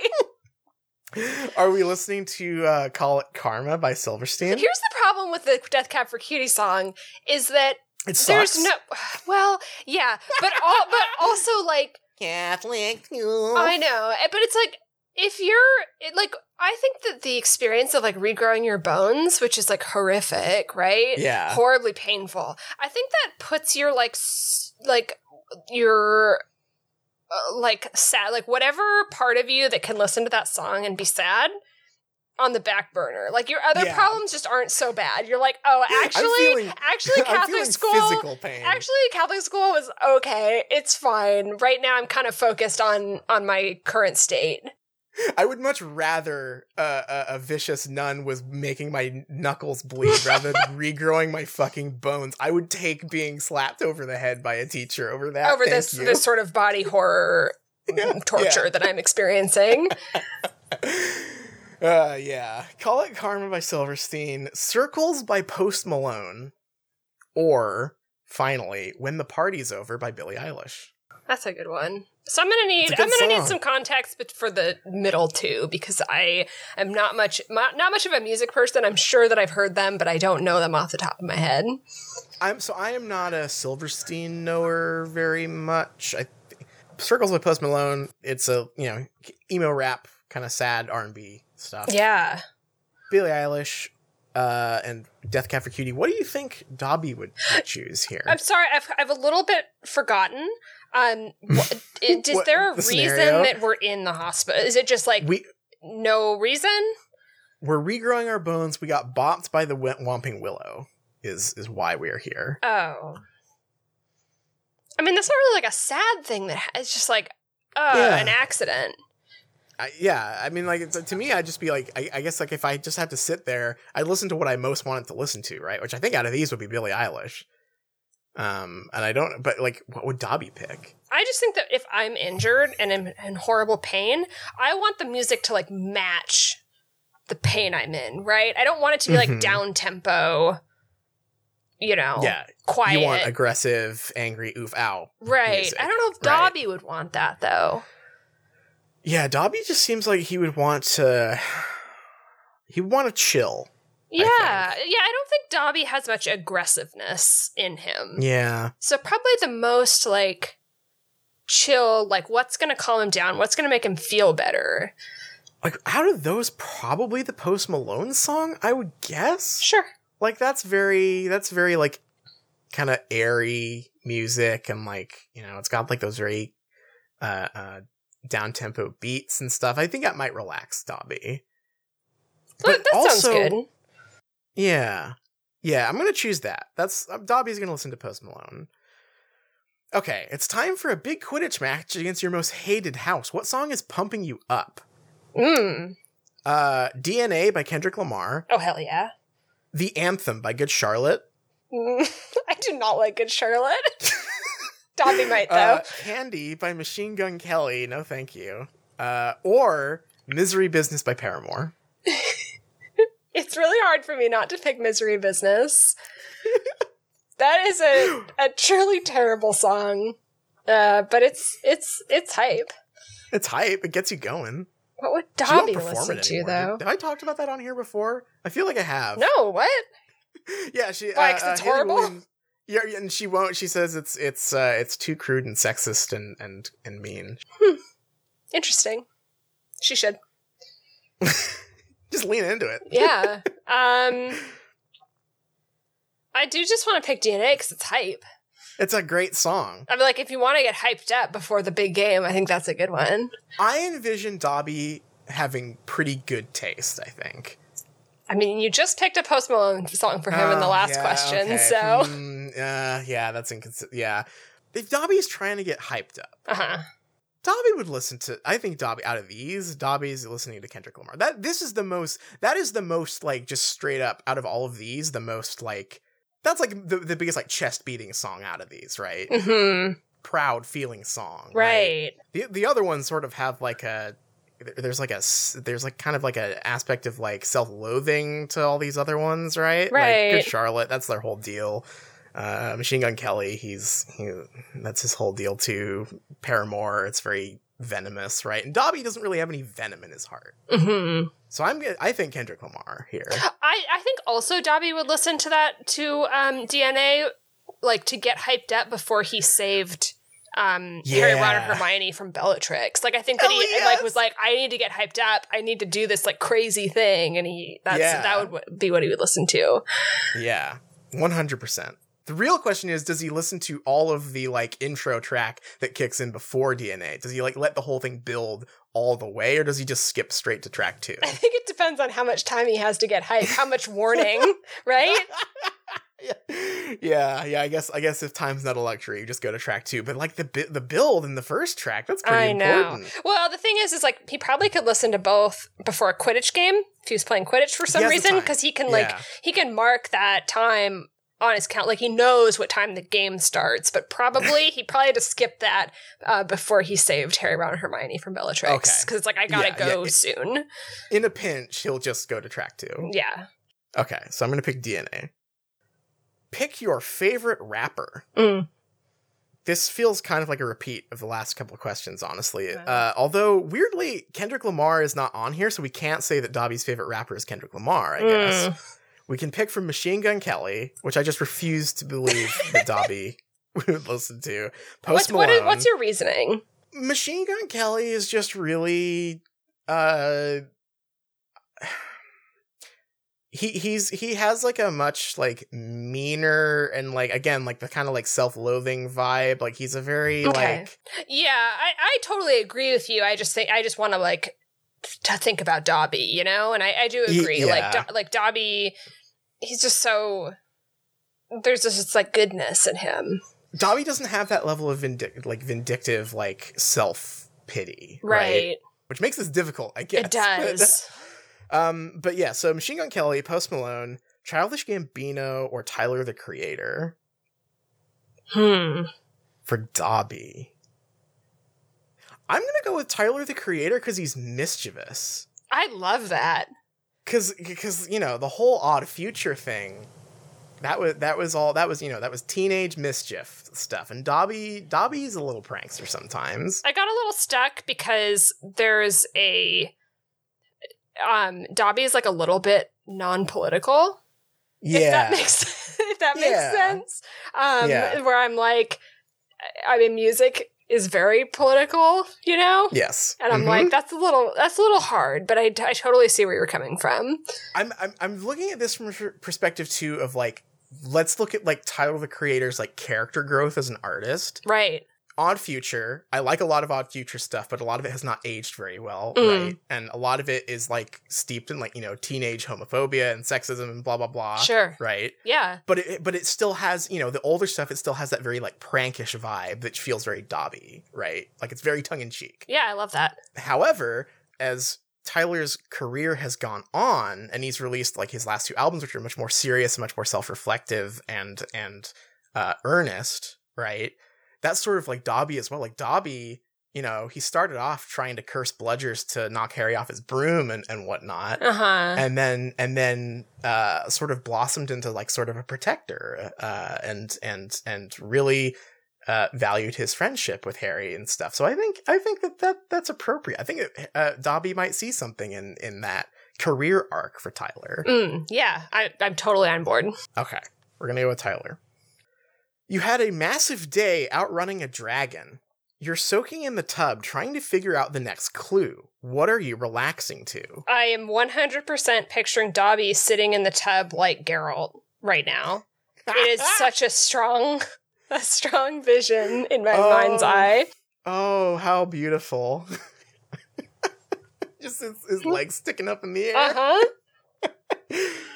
Oh, okay. Well, the options are so keep that image in your head. Yep, I will. Dobby Dobby is, is getting into into this big bath. Uh, and and he's relaxing and he's listening to either Panic at the Disco, Fugazi, A Day to Remember, or Bon Iver. I just love this image of Dobby in the tub with his feet sticking out, listening to Bon Iver. Like I am so, I'm so It's very enchanted. relaxing. I know. That sounds very relaxing. I'm yeah, I I think that that cuz cuz like Panic at the Disco that's uh, again that's very is not relaxing to me. not relaxing and and again a lot of those songs kind of have that like more venomous streak to them, right? Uh, and and I, I don't think that that's what Dobby does to relax. You know, I Mhm. think Dobby has a lot of venom to spare for his enemies. Yeah. when the time comes, Right. But he's not like thinking about that when he's relaxing. I No, think. I, I think that he, you know, he had a hard day at work, probably, and he's like, I'm gonna have a good soak and listen to some Bon Iver. Yeah, yeah. So no Fugazi, no no day to remember. He's listening to Bon Iver. I agree. Your date just turned down your invitation to the Yule Ball. Time to cry. Oh, Uh, we've got Nikki FM by Hawthorne Heights.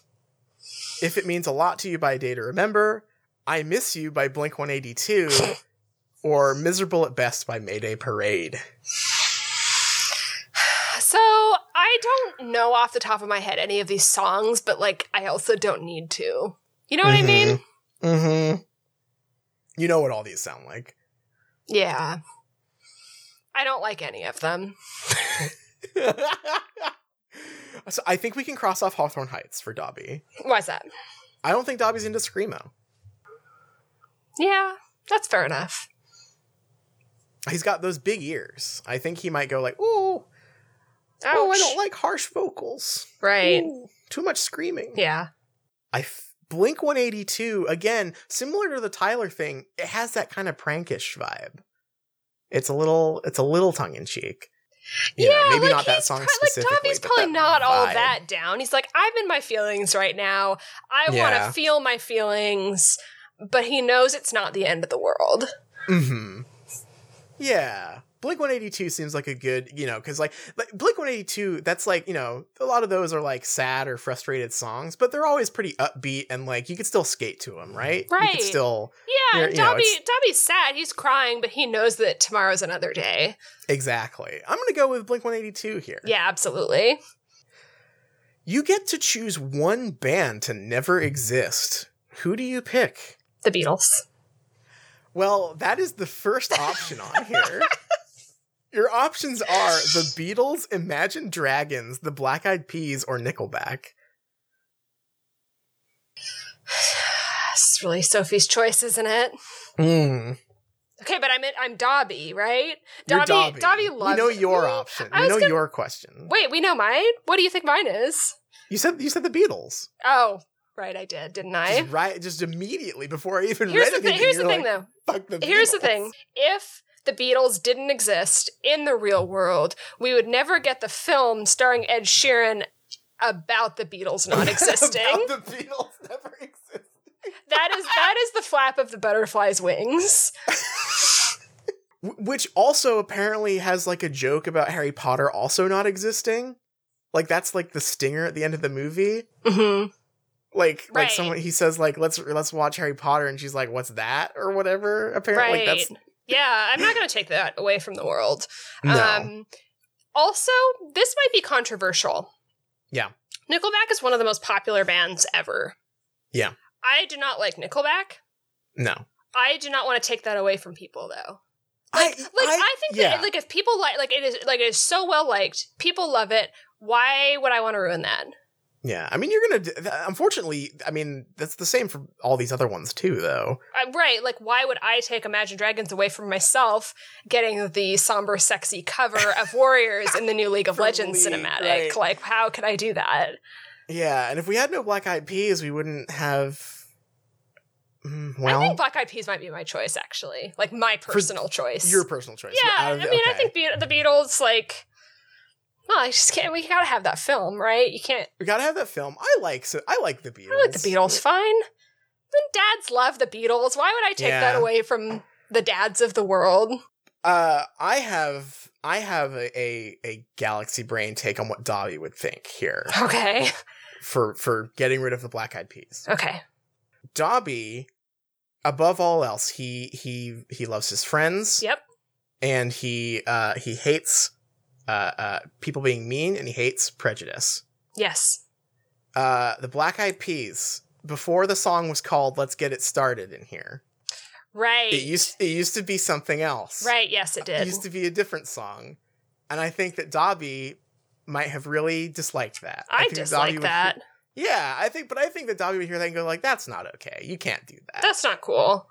Um, so I think maybe he would he would say like, okay, like for that, y- y- you you know, you uh, y- that Get outta that's- here. that might be his choice. Get out of here with that. that. He doesn't want to hear that. Mm-mm. Okay. Cool. Dobby and I are in agreement. All right, you're 11 years old, and a very large man just burst into your house. what a question. Okay. You're 11 years old, and a very large man just burst into your house to tell you that you're a wizard. Which band are you celebrating with? I mean, okay. That know is what you're- so much. yeah. That- yeah, very powerful way to phrase that. Green question. Day, one hundred percent. Uh, the well, your options here, unfortunately, are Blink One Eighty Two, My Chemical Romance, Black Veil Brides, or the Bomb Pops. I have no idea who the Bomb Okay, Pops are. Okay, so My Chemical Romance is my favorite band in this list. Obviously, they're Mhm. not really a celebration band. no, It's what song would I listen to to celebrate this? Mm, oh, well, you could some stuff off Danger Days is pretty Sure. pretty- you could listen to Na Na Na. You could listen to. uh Yeah, It's not the title. What's the song with uh, Gravity? Don't mean too much to me. That's a good song. okay. Well, I mean, yeah, that's my obvious choice. Yeah. What about Dobby though? What's Dobby's choice? Not Black Veil Brides. Again, Screamo. Not he's he's. I just don't think that's his genre. What are the other ones? I've already forgotten. Blink One Eighty Two, My Chemical Romance, and then the Bomb Pops, which I again I have no clue what the Bomb I feel like we might have to go with Blink One Eighty Two again. Yeah, Yeah, I think I, I think that that's kind of his vibe sometimes. I I love my chemical romance. I just don't think that that's Dobby's No. Dobby's thing. Okay. Henceforth, all Mandrake screams are pleasant and sound like which iconic voice? Brendon Urie, Patrick Stump, M. Shadows, or Joan Jett? These are all very funny answers. Yeah. It's Joan Jett from The Runaways. M. Shadows. Who, who's he? That's. Who's he from? I'm really showing my ass here. Brendon Urie is from Panic at the Disco. Panic at the Disco. Patrick Stump is. Not Fall Out Boy. Who's Patrick Stump? Patrick Star from SpongeBob. All mandrakes sound like that. Patrick Stump. Fall. Oh no, I was right. Fall Out Boy. Haha. Okay, I am smart. And then M Shadows. That's that's Bright Eyes. Who's M Shadows? No, Conor Oberst is. I wish I wish that Bright Eyes was on this list though. Yeah. Uh. Uh.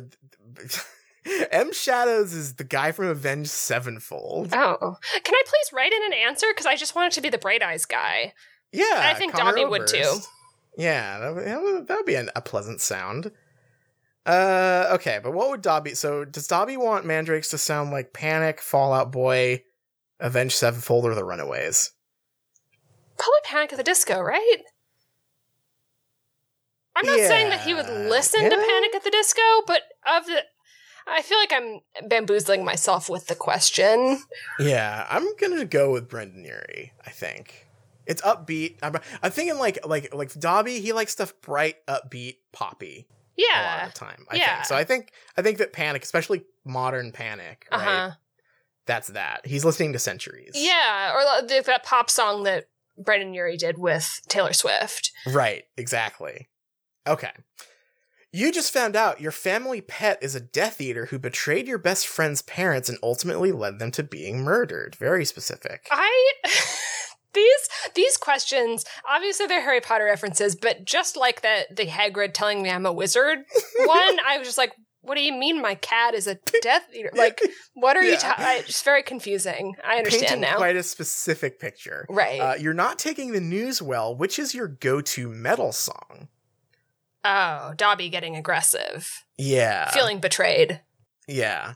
So we have War Pigs by Black Sabbath, Walk by Pantera, Nero Forte by Slipknot, or Chop Suey by System of a Down. Oh shit. so I want to pick Chop Suey because it's the funniest song on the list. hmm Um, it is hilarious. That if I were taking this quiz, that's what I would pick. Easy, snap decision. hmm I kind of want to pick the Black Sabbath song for Dobby though, Yeah. because I, I think, think that he's like, you know, he's loyal and like he's not like very aggressive, but like he's he's gonna get mad and he's gonna do the right thing, right? And that's like Yeah. that's the vibe. It's like he's he's gonna go be mad but do the right thing. And Black Sabbath is very laid back compared to these. Right, that's They're very true. groovy, right? Like, Yeah. like, yeah, it's slow, it's, like- plotting, it's, It's yeah. it's groovy, but it's also just like he he made his decision. He knows what he's gonna do. Very confident. Mm-hmm. Yeah, I like that. Okay, we're gonna go with Black Sabbath. Which band do you want to sponsor Dumbledore's Army? Dumbledore's Army is getting a sponsor They're getting a band before our podcast. Disgusted. Alkaline Trio, Waterparks, Day Six, or Baby Metal? Baby metal. Baby Metal. I think Dobby likes Baby Metal. Oh yeah. I think Dobby, you know, like we said, Dobby doesn't really like screaming vocals that much, and they have pretty minimal screaming vocals in Baby Metal. Sure. Uh, but also, I think that he is just enchanted by that band's whole vibe. Yeah. Again. Very, very like pranky, very tongue in cheek. Right. You know. Yeah. Uh, I think I think he's into that. I think that's a surefire one for Easy. Dobby. Easy. Easy. Also Dobby my choice. well, it's that part in Harry Potter and the Deathly Hallows Part One where Dobby dies. We're getting really meta here. Mm, interesting. uh, you're bawling your eyes out, I and am. all you want to do is stay inside and have a nice big cry. That's What's right. your song of choice? Mm. Nothing compares to you by Sinead O'Connor. Something in the Way by Nirvana. Okay. Everybody Hurts by REM. Or Three Cheers for Five Years by Mayday Parade. What would Dobby listen to to react to his own death? Nothing compares to you is a good song. I do I not like- know it off the top of my head. I like Sinead O'Connor. It's very corny. I don't think something in the way is Nirvana, or I don't think Nirvana is Dobby's vibe here. Everybody hurts. I could see because like that's a sad song. Again, very cheesy, but like the the the message of that song is that like, hey, you're not the only one. yeah, Uh, which again every- is very Dobby to me. yeah, Dobby Dobby's not gonna wallow in self pity, right? Like, like he's just like, well, this is a part of life. Yeah, he's gonna feel his feelings and then and then go on with his life, right? everybody hurts. Yeah, I agree. I think he listens to REM for sure. Uh huh. If an album was a Horcrux and needed to be destroyed to save the world, which incredible record are you deleting? This is a weird one. Wouldn't the Horcrux have to be like in one physical album? Presuming that the re- like it would have to be like you're not destroying the source code. You're not like right. when when Harry destroys the diary, he it doesn't destroy all diaries. okay, whatever. I will I will accept the premise. Three Cheers for Sweet Revenge by My Chemical Romance. No. A Fever You Can't Sweat Out by Panic at the Disco. From Under the Cork Tree by Fall Out Boy or American Idiot by Green Day. Absolutely not. Um, I will say I, I can't help but insert what I would do, and um, and I'm sorry to Panic at the Disco, but I'm so sick of getting that song stuck in my head with the goddamn door that 100 percent I would I would get, I would destroy that off the face of the I- earth. here's the thing. I don't understand really. Is this is this one asking us to make a sacrifice? I'm, are we choosing our favorite one? If like is it asking us to like make the biggest sacrifice delete one of these albums uh, like which one is your favorite? That one has to be the horcrux. Or is it saying which of these four amazing albums is your least favorite that you would want to get rid of It's a very confusing question. yeah it's not worded super great Can you read the wording to me again? If an album was a Horcrux and needed to be, be destroyed to save the world, which incredible record are you deleting? I think it's like the one you like the least, right?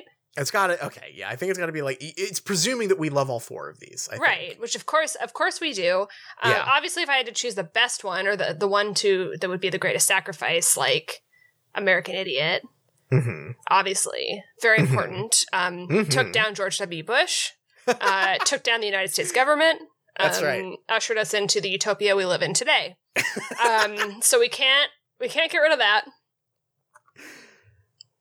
Uh, i don't think D- dobby though